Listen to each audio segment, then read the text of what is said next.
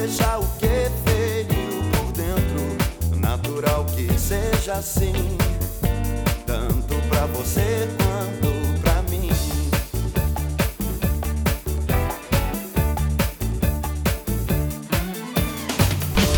E a gente vai à luta e conhece a dor. Consideramos justa toda forma de amor. Hoje a gente vai conversar aqui no Infiltrados no Cast com uma das mentes mais geniais da música e da- do país, que escreveu esse verso lindo. Aumenta o volume, tá começando agora a entrevista com Lulu Santos.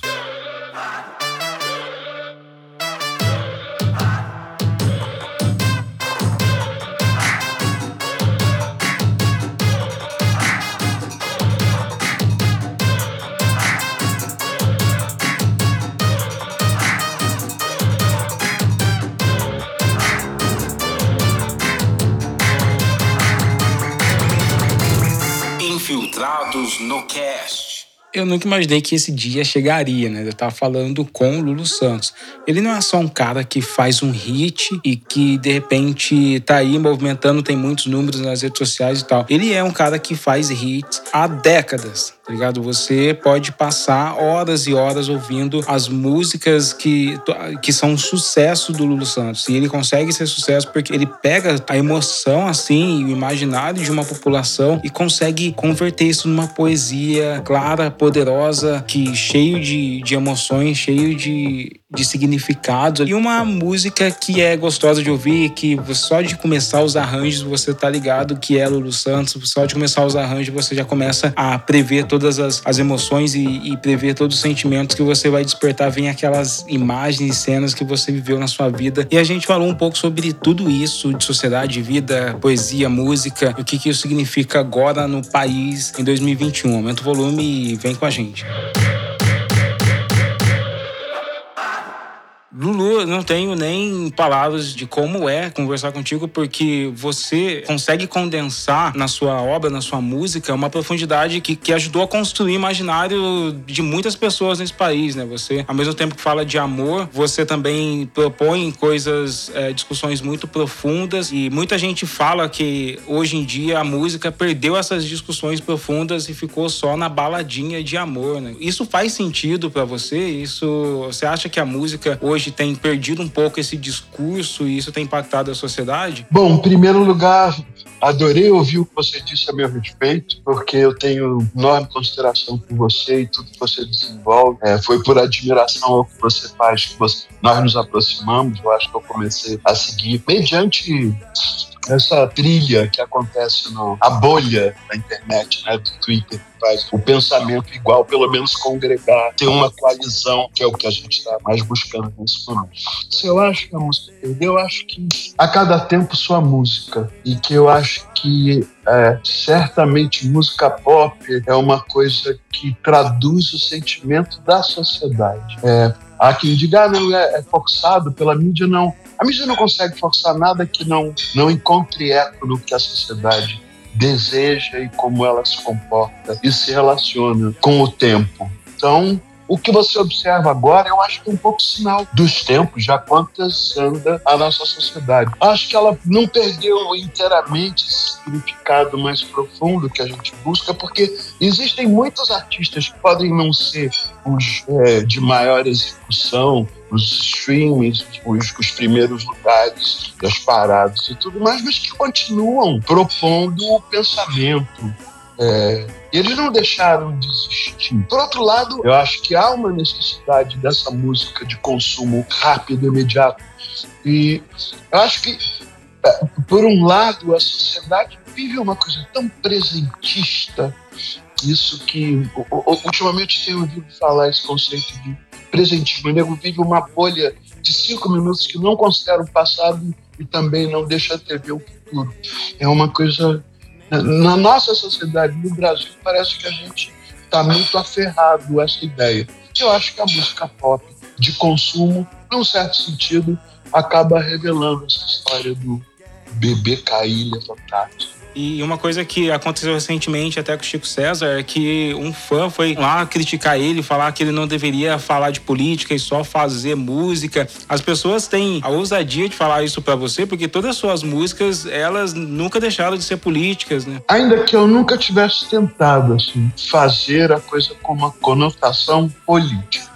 Porque isso me faz lembrar uma coisa que eu ouvi o Bernardo Bertolucci falar na época das entrevistas que ele deu para o lançamento do Novecento, que é um filme sobre a Revolução Socialista de 1918. Ele falou uma frase que me marcou muito assim: quanto mais político, menos artístico, quanto mais artístico, mais político. Eu nunca fui considerado das pessoas que faziam uma música ligada ao ativismo. Os incontáveis é, dos meus pares de, de, pop rock da década de 80 sempre estiveram mais atrelados a, a isso, a ideia de uma contestação, mesmo de um cunho político na mensagem de suas músicas. O pessoal do rock de Brasília, é, Legião, Hollywood, é, Paralamas, no sentido Titãs, né? É, teve, sempre teve essa, esse, esse componente do rock de provavelmente rock é a música que melhor exprime insatisfação. É difícil você ficar puto Sim. dançando a pisadinha.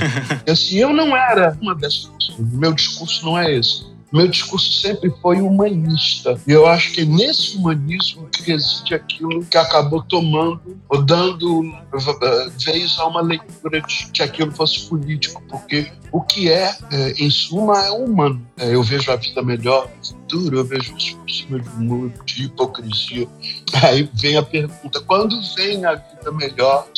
Fica falando isso, não acontece nunca. É, sempre foi uma uma admissão de esperanças, uma profissão de esperança. Tem uma coisa, essa, uma coisa que eu vi o Bono falar uma vez que eu acho verdade também, você encontra cristalizado na canção de Bob Marley, Redemption Song. Linda canção. Pois é, o reggae fala em opção, com uma, uma certa clareza, mas no fim pede canções de redenção.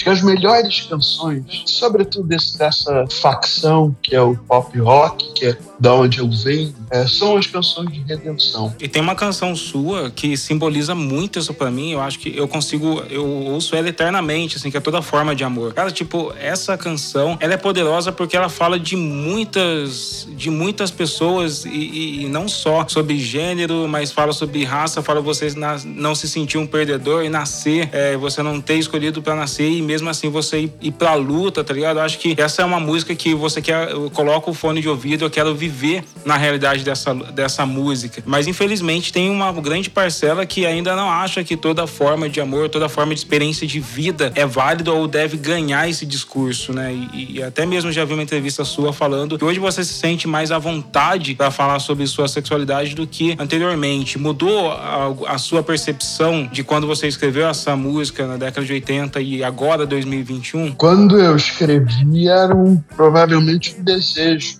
de manifestar tudo ficou expresso depois. Na verdade, ficou expresso porque a minha própria vida já acontecia dessa forma, mas foi um momento do meu encontro com o Clebson que veio a necessidade de eu ser claro com a sociedade. Uma coisa que você deixa saber, você faz saber à sociedade que está desta forma. E impulsionado pela força do amor da gente, pelo, pela força do sentimento de um pelo outro, a gente tornou aquilo público para o espanto de provavelmente pouca gente ou de quem é extremamente desinformado. Quanto a ter uma reação negativa, assim, é, você não.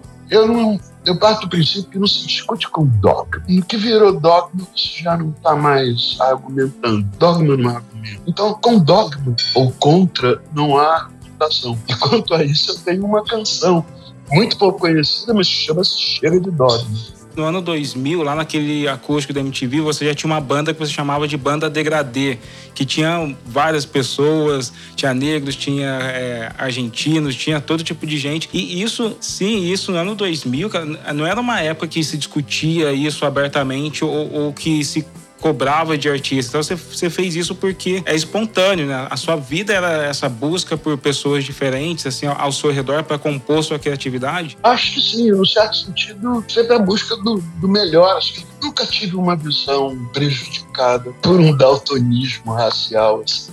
isso nunca me aconteceu. Acontece que naquele momento, Caetano uma vez chamou atenção nisso, porque eram três negros e tinha um japonês, um judeu e eu que sou multi. E era bem legal, porque assim, eu vi que você também era um cara vanguardista, inovador na parte técnica, porque tinha uma, uma grande parte do mercado de música naquela época, no 90, no virada do anos 2000, que se negava a inserir questões digitais, tinha uma, uma discussão sobre voltar ao vinil, e você já estava ali conectando seu violão, sua guitarra e, e experimentando sons. Isso até mesmo dividiu uma galera do rock, quando você fala dessa galera, que tem uma parte que vive um puritanismo do rock, sabe? Um puritanismo até mesmo que exclui outros gêneros, outros sons, né? E que se tornou símbolos de uma extrema direita, aliás, porque hoje você vê youtubers que pegam a guitarra, ficam fazendo escalas e falando, ó, oh, todo o resto é lixo e só isso aqui presta, né? Eu sempre achei que rock tinha um pé no extremo direito. O punk é, era uma reação, é, mas o extremo do punk é o skinhead o skinhead, tradicionalmente na Inglaterra, está ligado ao National Front, que é um partido fascista. Então existe esse discurso do fascismo. O skinhead é, por natureza, fascista. E o que ele consome, ouve e promove é música, é música dessa natureza. É, eu não estou falando que não tem um punk de esquerda, um Sim. punk de contestação que não seja de direita, existem inúmeros exemplos. E dificilmente o rock se interessa por mais do que ele próprio. Esse o último álbum para sempre, você tem essa música Orgulho e Preconceito que tem batidas de funk também, né? Você experimenta esse tipo de coisa. Você já estava muito tempo olhando para esse misto de, de funk das batidas. Olhando e fazendo. Funk é muito próximo de mim. Não sei se você conhece a minha versão de Deixa Isso Pra Lá, o Deixa, Contigo. Sim. É de dois, 90, sei lá, onde? É de 20 anos atrás e já era feito pelo mãozinho depois foi produzindo. Sabe como? Sim. Eu tive. É, eu tive um DJ de funk, o Sunny Pitbull, durante dois, três anos na minha banda. E eu levei o Carter pro Rock in Rio, sob protestos. Pessoas internas da organização vieram tentar me dissuadir, que aquilo era é, um escalabro, que não tinha nada com rock, não sei onde que, que tem uma ideia dessa. O fato é que Chico com Mr. Catra. A associação com funk é bastante clara. Assim. Claudinho e Bochecha gravaram Tempos Modernos. É, eu gravei com, com Bochecha, já sem Claudinho, uma versão do Nosso Sonho. Enfim, eu, eu passeei mais do que turisticamente pelo funk. Eu tive, eu vi naquilo uma forma brasileira, própria, é, completamente nossa, de fazer um tipo de música que era compatível uma música eletrônica de pista que se faz em qualquer lugar do mundo. Sempre achei legal a batida. E a parte chula, sempre, sempre haverá música chula, sempre ouve. Sempre vai ter a necessidade de dançar e de mexer a bunda para todos os lados, porque faz parte da experiência humana, né, cara? E sobretudo da brasileira. Sim. É? E, aliás, a dança é algo que é muito recorrente, você dá várias entrevistas falando é, desde a década de 90 que a sua música é para dançar, a sua música, você busca o balanço mesmo, busca essa balada. Então, de onde vem esse apreço pela dança? Você dança também, gosta de dançar pra caramba aí? É, é preço. Uhum. Não, não tem outro jeito de você se aproximar. Uma vez eu fiz uma, uma meditação, o quanto daquilo seria apropriação cultural indevida. Quis me perguntar se eu estava incorrendo em alguma coisa, mas hum, é, é, como é feito por afeto, por amor, assim, é porque assim, é, é, a gente tem uma realidade complicada nos dois sentidos. Primeiro, porque a gente vive num país que é multicultural. É impossível dizer que a gente não vai se impactar por. Pessoas brancas não vão se impactar com a música negra, né? É impossível. Tipo, seria ruim demais se existisse um Lulu Santos que não se impacta com. que não, que não se influencia com a música negra. Simultaneamente, o fato de ser o homem identificado como branco brasileiro gera um pouco de crítica, né? Então é um conflito que eu acho que o Brasil não, não não vai conseguir resolver tão cedo assim. E nem é um conflito que é, que é, é Lulu Santos ou um conflito que é, é, é o conflito da sociedade, de toda a nossa história que, que insiste em não discutir sobre isso, né? Que insiste em empurrar isso para baixo do tapete. Esse é o ponto de vista em que eu acho que você é brilhante. Você faz um trabalho inacreditável em, em demonstrar esse conflito quanto sem pelo menos admitir ele como sociedade o entretenimento ele mudou, a música, a indústria da música mudou desde o acústico da MTV. Apesar de você ter uma, uma banda degradê, a, a televisão não era muito assim, né? E hoje você tá lá no The Voice e como é esse ambiente assim para você ver mais pessoas negras ou mais mulheres como diretores, como criadores assim, sabe, assumindo um papel mais intelectual, não apenas como músicos também ao, ao seu redor? Ah, certamente a nossa bancada até ano passado tinha duas mulheres, Isa e Brown, de pretos. Fantásticos, dois. E, e bastante, assim, eu acho que a função da gente ali é ser um leque, um leque receptivo, em que cada um funciona melhor na sua frequência e nosso de trabalho. Eu posso dizer que pelo menos 50% das pessoas são do sexo feminino Agora você me chamou de branco, eu quase fiquei ofendido. É porque muitas pessoas vão e nos identificam, né? Porque aqui no Brasil tem uma, uma dificuldade louca de. Porque a, a raça é uma narrativa, né? a raça é uma história. E ela vai ganhando contornos em países diferentes, né? Então, por mais. Aqui, ó, com certeza, você tem uma, uma raiz toda miscigenada. E lá nos Estados Unidos, a galera te identificaria muito como latino ou como. Como Brown. É. é a polícia me para mais vezes. É, Sim. Onde eu não sou conhecido. Qual lugar do mundo Lulu Santos não é conhecido, né? Mas se você não, se você não cantou Lulu Santos no videokê, você viveu errado, cara.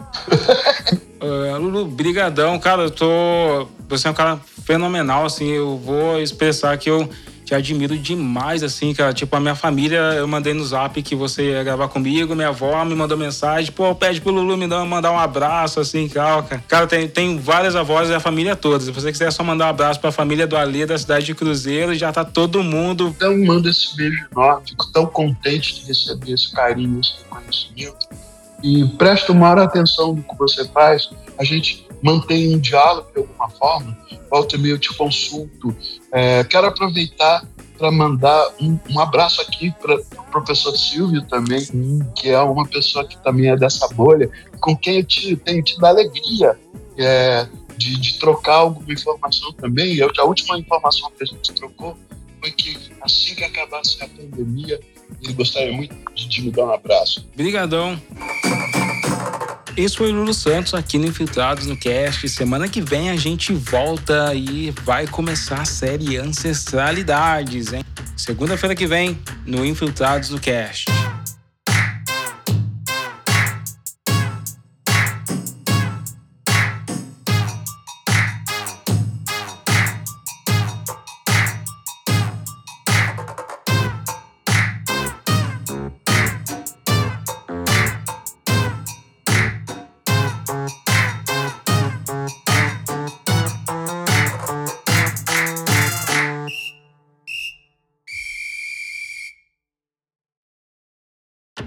Infiltrados no Cast é um programa exclusivo do Spotify. Você ouve gratuitamente toda segunda-feira. Produção Ana Laura. Edição Olopunk. Apresentação Alessantos, arroba com ilustrações de Douglas Lopes.